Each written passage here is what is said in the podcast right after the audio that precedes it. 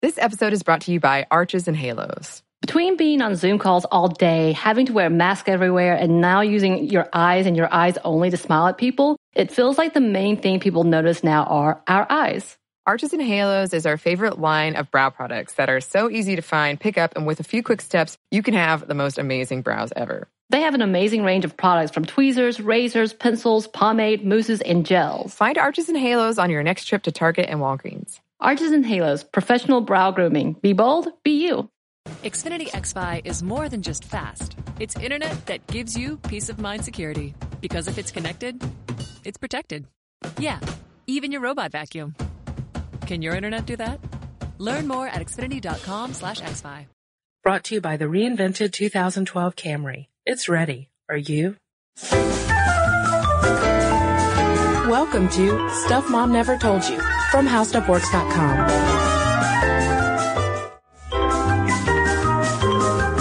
Hello and welcome to the podcast. I'm Caroline. And I'm Cristen.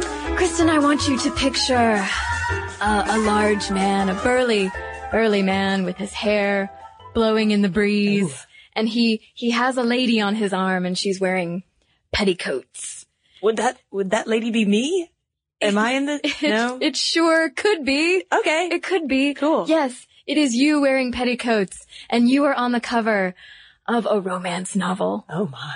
And your romance novel happens to have sold billions of copies. Actually, romance novels in general. In general, not Oh. just not, not, just, my not just the Cristen Conger edition. my best selling uh podcast romance novel. Right, exactly. Something like that. Um, yes. Today we are talking about romance novels and why they are so popular. They still get a pretty bad rap, I Mhm. think, in general, but, um, enough people are buying them. Yeah, here's the thing. Uh, high, high-minded literary folk out there, don't laugh too much at the romance genre because it is huge and it is far outpacing all of the books that, that you might be buying. For Right. instance, the Romance Writers of America, uh, reports that in 2010, romance novels sold 1.358 billion in sales. Right. That is crazy. And that's down just a little from 2005 when sales hit the 1.4 billion mark and down just slightly from 2009's figure of 1.36 billion.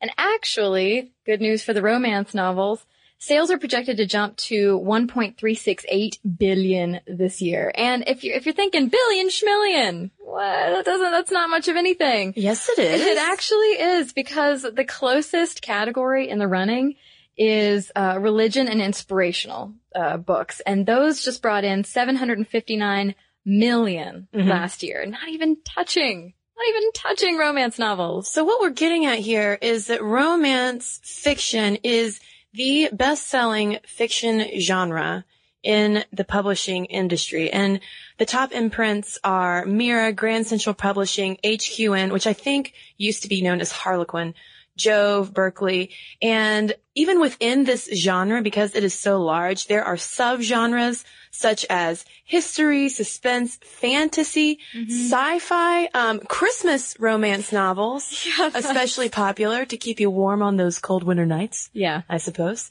Uh, paranormal, romance fiction, all sorts. Yeah, actually, and the number of U.S. romance readers has increased 18% since 1998. Mhm. So it's not as if this is dying off anytime soon. I mean, a lot of people are picking these up and a lot of people are picking them up in the mass market paperback form. Um, although ebooks are starting to kind of siphon off some of those sales, Mhm. but it's, it's mostly the, the romance reader out there. It's mostly a woman picking up a mass market paperback. Right. Nine out of 10 romance novel buyers are women. And the question that we pose in the podcast title today is why are romance novels so popular? And the fact that they do appeal to women so much really explains those huge numbers because as we've said before in the podcast, women make up a majority of book buyers. And you Right. can even see this among ebook readers um, with the Kindle, for instance. If you look at the bestseller list on um, the Amazon Kindle, a lot of them again are romance novels. Right? I know. Yeah, it just it just appeals to to a lot of women, and not all women. I know. I know. Don't be sensitive. I know a lot of people aren't running out there buying romance novels, but uh, a good thing to think of also if you're if you're getting touchy, like, well, I don't read that stuff, um, is that not all romance novels are like the the the Fabio painting on the cover where he's you know holding Cristen in her petticoats.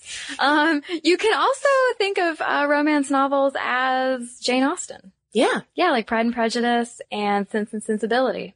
So That was- there's there's more highbrow. that's right. Because if you go to goodreads.com, which is um, a great site for books and reading, if you've never been to it before, they have a list of their all-time favorite romance novels. And Jane Austen is at the top, followed by Stephenie Meyers and the Twilight series. But let's get into romance novels because I think one of the reasons why they get a bad rap, aside from perhaps the cheesecake artwork on the covers, um, is that a lot of people accuse them of having very formulaic plots with very rigid gender roles. Um, what what else? Yeah, well, they've, I think, I don't know. I know that I have this image in my head of romance novels as the big burly man comes to save the day. You know, the, the woman is having a tough time doing whatever.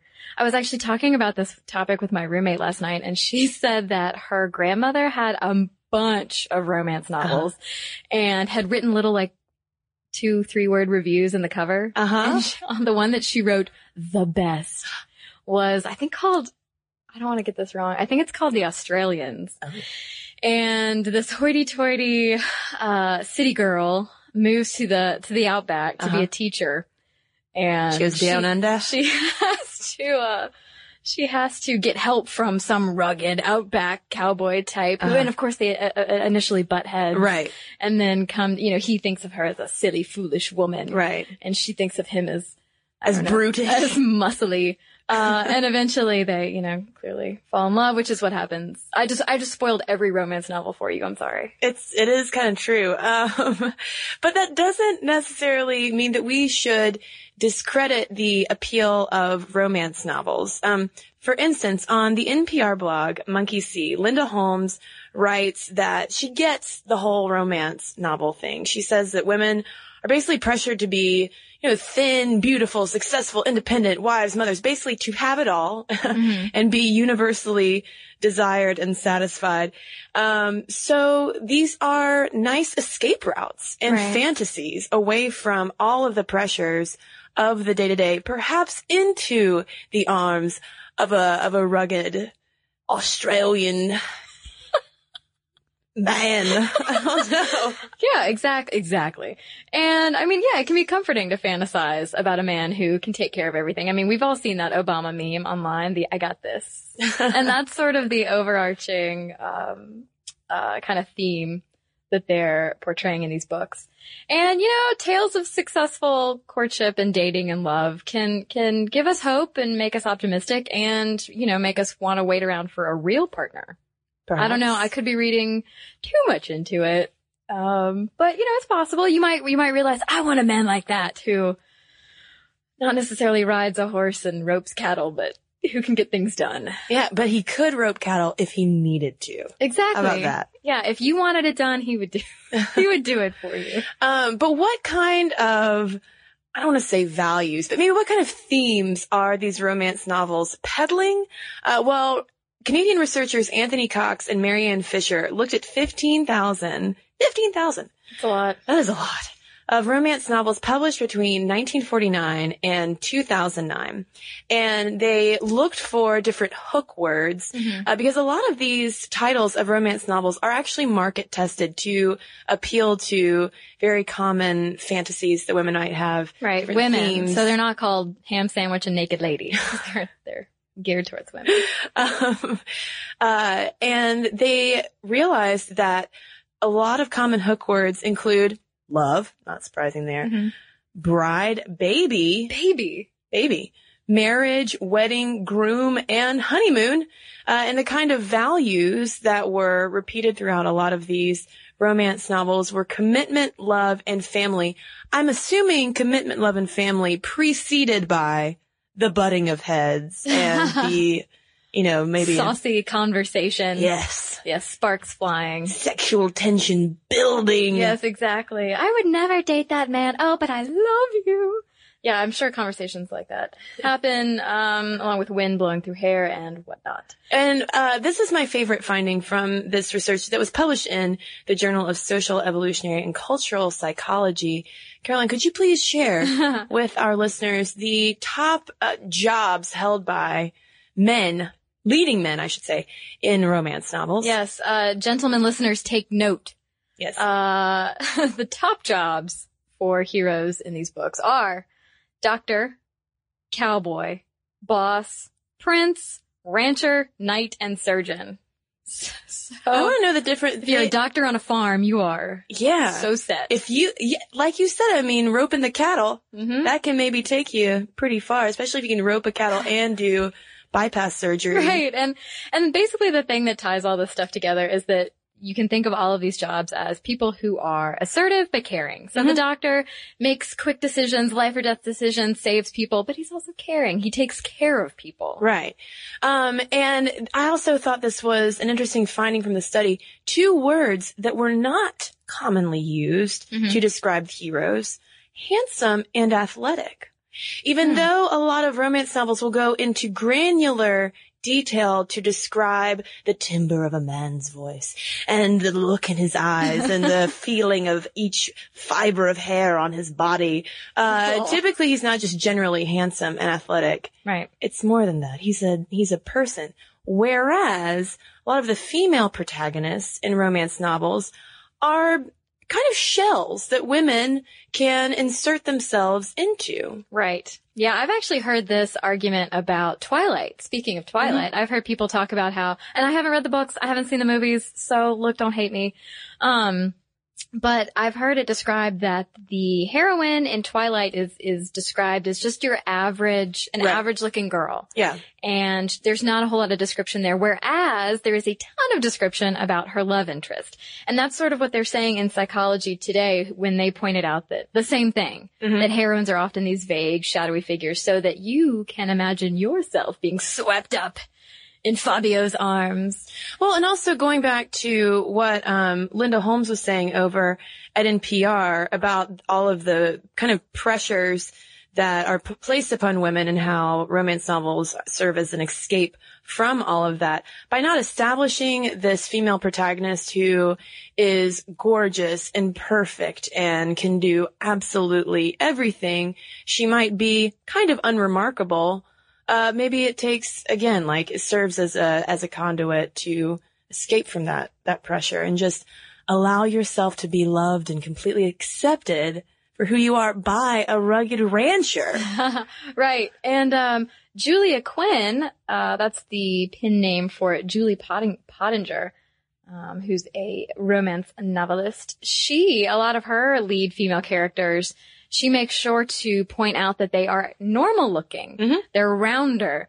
They're not, you know, they're not like Kate Moss running around in the outback. they're they're normal women that you can identify, women that you can identify with. Um, and one of the questions that this brought up in my mind with the popularity of romance novels, obviously this is something that you read erotic stimulation via reading as compared to, say, watching pornography, which is a lot more popular among males. This is, this is a statistical fact. Right. Um, and Ogi Ogas and Sai Gaddam wrote this book recently called A Billion Wicked Thoughts, in which they analyzed a billion uh, web erotic searches to basically unravel what turns us on. And they talk about the appeal of romance novels specifically to women a lot in the book as compared to um, the appeal of, say, web porn, watching web porn for men. And he points out, uh, or I should say they point out, that women, first of all, account for one out of 50 porn site subscribers. So right there out of the gate, we are not watching as much as men are. But in 2008, 74.8 million people read an English language romance novel close to the number of men who visited online pornography sites that year. So the point that A Billion Wicked Thoughts is kind of making is that while there might be different mediums uh, women are still seeking out erotic pleasure in the same, Yeah. to the same degree that men might be. We're all looking for escapism and, and stimulation of some kind, but women are more likely to spend a couple of hours reading Mhm. about it, really internalizing it and thinking about it and having an emo, kind of having an emotional epiphany right alongside the heroine of the story, uh, about this big burly man. Uh, whereas the guys are just getting instant gratification looking at videos. Right. And uh, Ogas and Gaddam attribute this to how the female cortex is constructed and um, point out that, that women tend to enjoy, I don't know, the context that comes with kind of filling out um, a more complete fantasy rather than just seeing something on screen and having everything laid out for them. They like to have the, uh, you know, a little more information about who this love interest might be rather than what that love interest looks like naked. right. And that sort of ties into the Wall Street Journal article that we read talking about how basically these books are giving feminine intuition a workout. Um, we're sort of, we're reading the whole story and processing all these things about this character the same way that we are processing thoughts and feelings about guys when we meet them. Although, Caroline, I am hesitant to use that old feminine intuition. Feminine intuition. I know we've we- talked about it. Yeah, and we debunked the whole notion Well, I of did feminine put it, it- intuition. it's in, it is in quotes. it's in quotes in my notes. here. We're we're air quoting right now because I think in a, I mean, I think that this is when you have to separate though fantasy from reality. In that, I'm sure that men and women are both try to kind of suss out what another, you know, potential love interest they meet Mhm. might be like beyond their their face and their measurements. Um, but in fantasy, might be a little bit of a different Yeah. situation. Mm-hmm. But I think one thing we have to ask in the, this episode that has been asked many times about romance novels and their appeal to women in particular is, are they that good for us? Should we be indulging in these, in these fantasies about men coming to the rescue? Is that really good, especially from a feminist perspective? Yeah. Are they giving us false hopes? Mhm. Shouldn't we just be trudging through the doldrums of daily life? Or are they possibly even endorsing unhealthy sexual behavior as Sarah Quilliam, who's an advice columnist in the UK, wrote in the Journal of Family Planning and Reproductive Care earlier this year. She says that a huge number of issues we see in our clinics and therapy rooms are influenced by romance fiction. Dang. Oh no. So, oh, this is where all the problems of society come from. Yeah. I had no idea. Um, yeah, she points out that some characters are forced to have sex and yet they think it's wonderful and women are portrayed as the weaker sex. She calls it demeaning that female characters are sexually unsatisfied until a man comes along and awakens her. Right. And she, um, she also, you know, is concerned that there isn't, at least in the romance novel that she analyzes, I believe it was 78 randomly selected novels published between 1981 and 1996. Quilliam says, hey, you know what is also missing from a lot of these sex scenes in romance novels? Hey, condoms. Right. Where are condoms? Exactly. And she also says that romance readers tend to respond negatively to contraception in one survey. But But uh, going back to that Monkey See blog over at NPR and Linda Holmes, she calls out Quilliam and this essay, which was reported on widely. I first read about this, uh, the Quilliam's essay in Time magazine. Um, and, but Holmes faults her for using the statistic that only 11.5% of romance novels mention condom use because only 78 books are mentioned in what was the, the time period 1981 to 1986, which is such a tiny, tiny sliver, first of all, of the entire romance library. right. And also Holmes says if you look at contemporary romance novels that were published even in the last like 10 years, yeah. there is a lot of condom use and there, you know, it isn't just about, um, sexual violence and, and rape and demonizing an entire genre that is so large and so Mhm. broad like romance novels isn't necessarily good math. Right. And I, I don't think, and I, we read a couple of things, uh, debating whether feminism and romance novels are mutually ex- exclusive. And I don't think they have to be. Right. I don't think that just because you read a romance novel where two people fall in love, I don't think it, it, it necessarily has to be hokey and it doesn't have to be demeaning to women. Mhm. It just depends on what book you read. I mean, if, okay, when I was growing up, my mother had a ton of, I don't know why, a ton of romance novels lying around. Oh yeah. I, re- I read a ton of romance novels when I was like a preteen. Uh huh. I don't know if this made me the person I am today. I'm hoping I had some other significant factors You shaping. do wear a lot of petticoats. I know. I'm always looking for burly men to hang off of. um, but yeah, I mean, yes, and a lot of those were junk, absolute junk. But the, a lot of those also were from the late 80s, early 90s, which is the same period that Quilliam's talking about, 1981 to 96. Um, you know, it's a it's a small chunk of time, and maybe books written in the late 70s, early 80s weren't as focused on contraception and safe sex because they weren't dealing, they weren't kind of handling the AIDS epidemic. They weren't, you know, they weren't having their characters deal with unwanted pregnancies and stuff like that. So, Well, and, and Kay Mussell at American University, who has studied romance novel and, and the tropes in them, came to the conclusion that, that no, feminism and romance novels are not mutually exclusive, especially when you look at more contemporary titles. Um, she wrote that heroes and heroines meet each other at much more equal playing fields these days. Heroes don't always dominate the heroines. Um, and a lot of times the heroines are frequently right and they have certain expertise and aren't afraid to show it. Mhm. And when it comes to the sexual content of romance novels, I'm talking romance novels with a capital R's and the entire genre.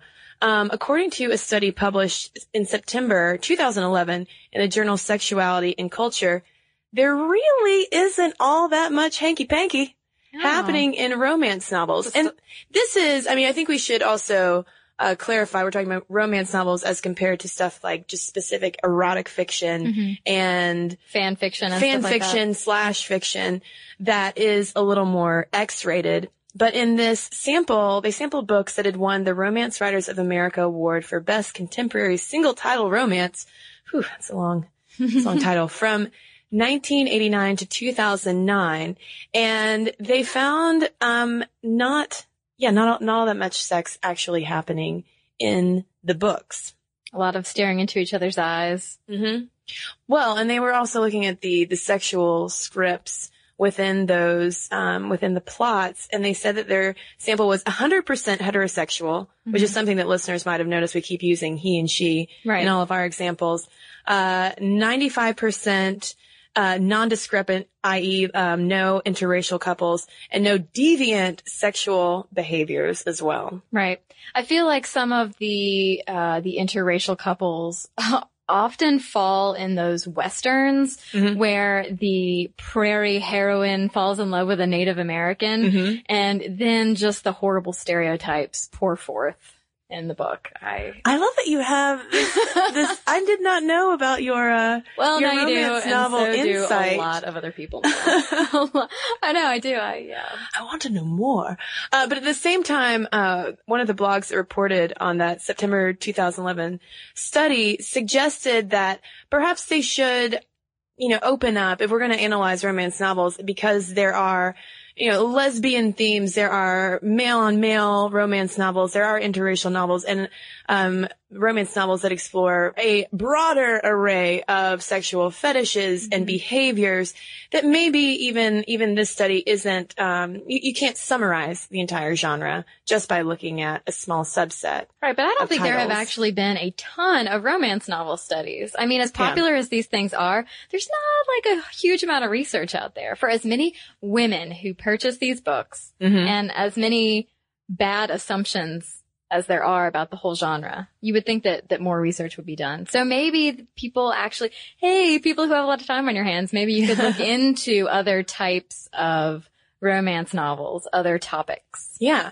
and i and i should point out um as additional resources if you are interested in learning more about the romance novel genre i do recommend checking out uh, Beyond Heaving Bosoms, which is by Sarah Wendell and Candy Tan, who have a blog about romance novels from a more academic perspective. Um, and there's also the book Dangerous Men and Adventurous Women by Jayne Ann Krentz that also kind of dissects what's going on. Well, I, for one, now that I have shared with all of you that I have read a lot of romance. Novels. We still don't know your favorite. I don't, you know, it's, I mean, I don't think I've read one since, Last week. yeah, about three hours ago. No, since early high school. I think the last romance novel I read was in the Outlander series. That's one is, of that's one of the favorites from Goodreads. Yeah, well, she wrote Outlander. Diana Gabaldon. She wrote A- Outlander and it was so fantastic. I don't know if I would like it now. I mean, I have no idea, but I loved it. It's about this woman who goes back in time through some stone in Scotland and is like hanging out the Highlands and Kilts? Are kilts involved? big giant ginger men. And uh yeah kilts are involved. And then in another book she comes back again and brings back penicillin. You just can't do that. You can't mess with the space-time continuum like it. But anyway anyway i'm getting carried away. Um and i didn't she she wrote several books after i stopped reading. I think i read three. Um i've gone on too long about this but i would like to know our listeners favorite romance novel Right, I have to admit, I am not, I'm not all that personally familiar. I don't have the insight, personal insight that you do, Caroline, into, um, the romance novel genre, but reading about it for this episode, my interest is, is very much piqued. And I think that it is time for us to, to ease off the, the stigma against Sure. romance novels because if anything, hey, $1.3 billion in sales, at least it's keeping the publishing industry alive during these For difficult real. times. Jeez, I know. So let's let's uh, give some respect where respect is due. And yes, please send us uh, your favorite romance titles. and your favorite types of heroes. Are you a cowboy lady? Do you Yes. prefer doctors and surgeons? What do you like? what do you like? Let us know. Momstuff at howstuffworks.com is the email address to send to. Cristen, we have an email from Emily. This is harking back to our single podcast, our, mm-hmm. our singledom, singleness podcast. She said that she thought it was good, but I felt like you really made being married sound bad. In my opinion, when you're married, the main focus of your life should be your family. You made that seem like a bad thing. No, I am not married, but from what I've what I've seen and been told, if your family is your priority, then your family is stronger down the road. Your best friend should be your spouse, in my opinion. I don't think that's weird. That does not mean you can't have friends or hobbies. You just have to decide for yourself what is top priority in your life. Thank you, Emily. Thank you, Emily, for that perspective. All right, well, I have an email here from Carlina, and this is in response to our episode on nipples. Woohoo! She said, I recently listened to your podcast about nipples and was reminded of my younger brother who has a mole on his chest near one of his nipples. We're gonna see how many times I can say nipples. Uh, my other brother and I teased him growing up and called the mole his triple nipple. After hearing your podcast, I realized there might have been more to the, more truth to that joke than we thought. Although it isn't correctly lined up along his milk line. I do really enjoy your podcast. In some way, gender equality is a little bit behind in Korea, where she lives, and it's nice to be able to listen to more progressive attitudes. I'm going to email my brother about the nipple podcast right now. Well, thank you for that triple nipple story, Carlina. And if you have stories to share with us, other friends and listeners, please email us at momstuff at howstuffworks.com or share it on Facebook or hit us up on Twitter at momstuffpodcast. And of course, during the week, you can find us on the blog, Stuff Mom Never Told You at howstuffworks.com. Be sure to check out our new video podcast, Stuff from the Future. Join HowStuffWorks staff as we explore the most promising and perplexing possibilities of tomorrow. The HowStuffWorks iPhone app has arrived. Download it today on iTunes. Brought to you by the reinvented 2012 Camry. It's ready. Are you? The Gold Club was the top strip club in Atlanta in the 1990s, with patrons like Dennis Rodman, Michael Jordan, Madonna, the King of Sweden. But in 2001, the club was put on trial with charges of prostitution, extortion, credit card fraud, racketeering, and an affiliation with the mob. I'm journalist Christina Lee, and I'll be taking you behind the scenes of the Gold Club scandal, from the booty and bubbly to the deceit and courtroom drama. Listen to Racket Inside the Gold Club on the iHeartRadio app, Apple Podcasts, or wherever you get your podcasts. If you crack open an American history book, it's sure to be filled with founding fathers, bloody wars, and the inventions that brought this country to the industrial age. But there's a whole other world that waits for us in the shadows. Tales of unlikely heroes, world changing tragedies, and legends that are unique to this country's spirit. So join me, Lauren Vogelbaum, for a tour of American history unlike any other through a new podcast from iHeartRadio and Aaron Mahnke's Grim and Mild. Get ready for American Shadows. Listen to American Shadows on Apple Podcasts or wherever you get your podcasts.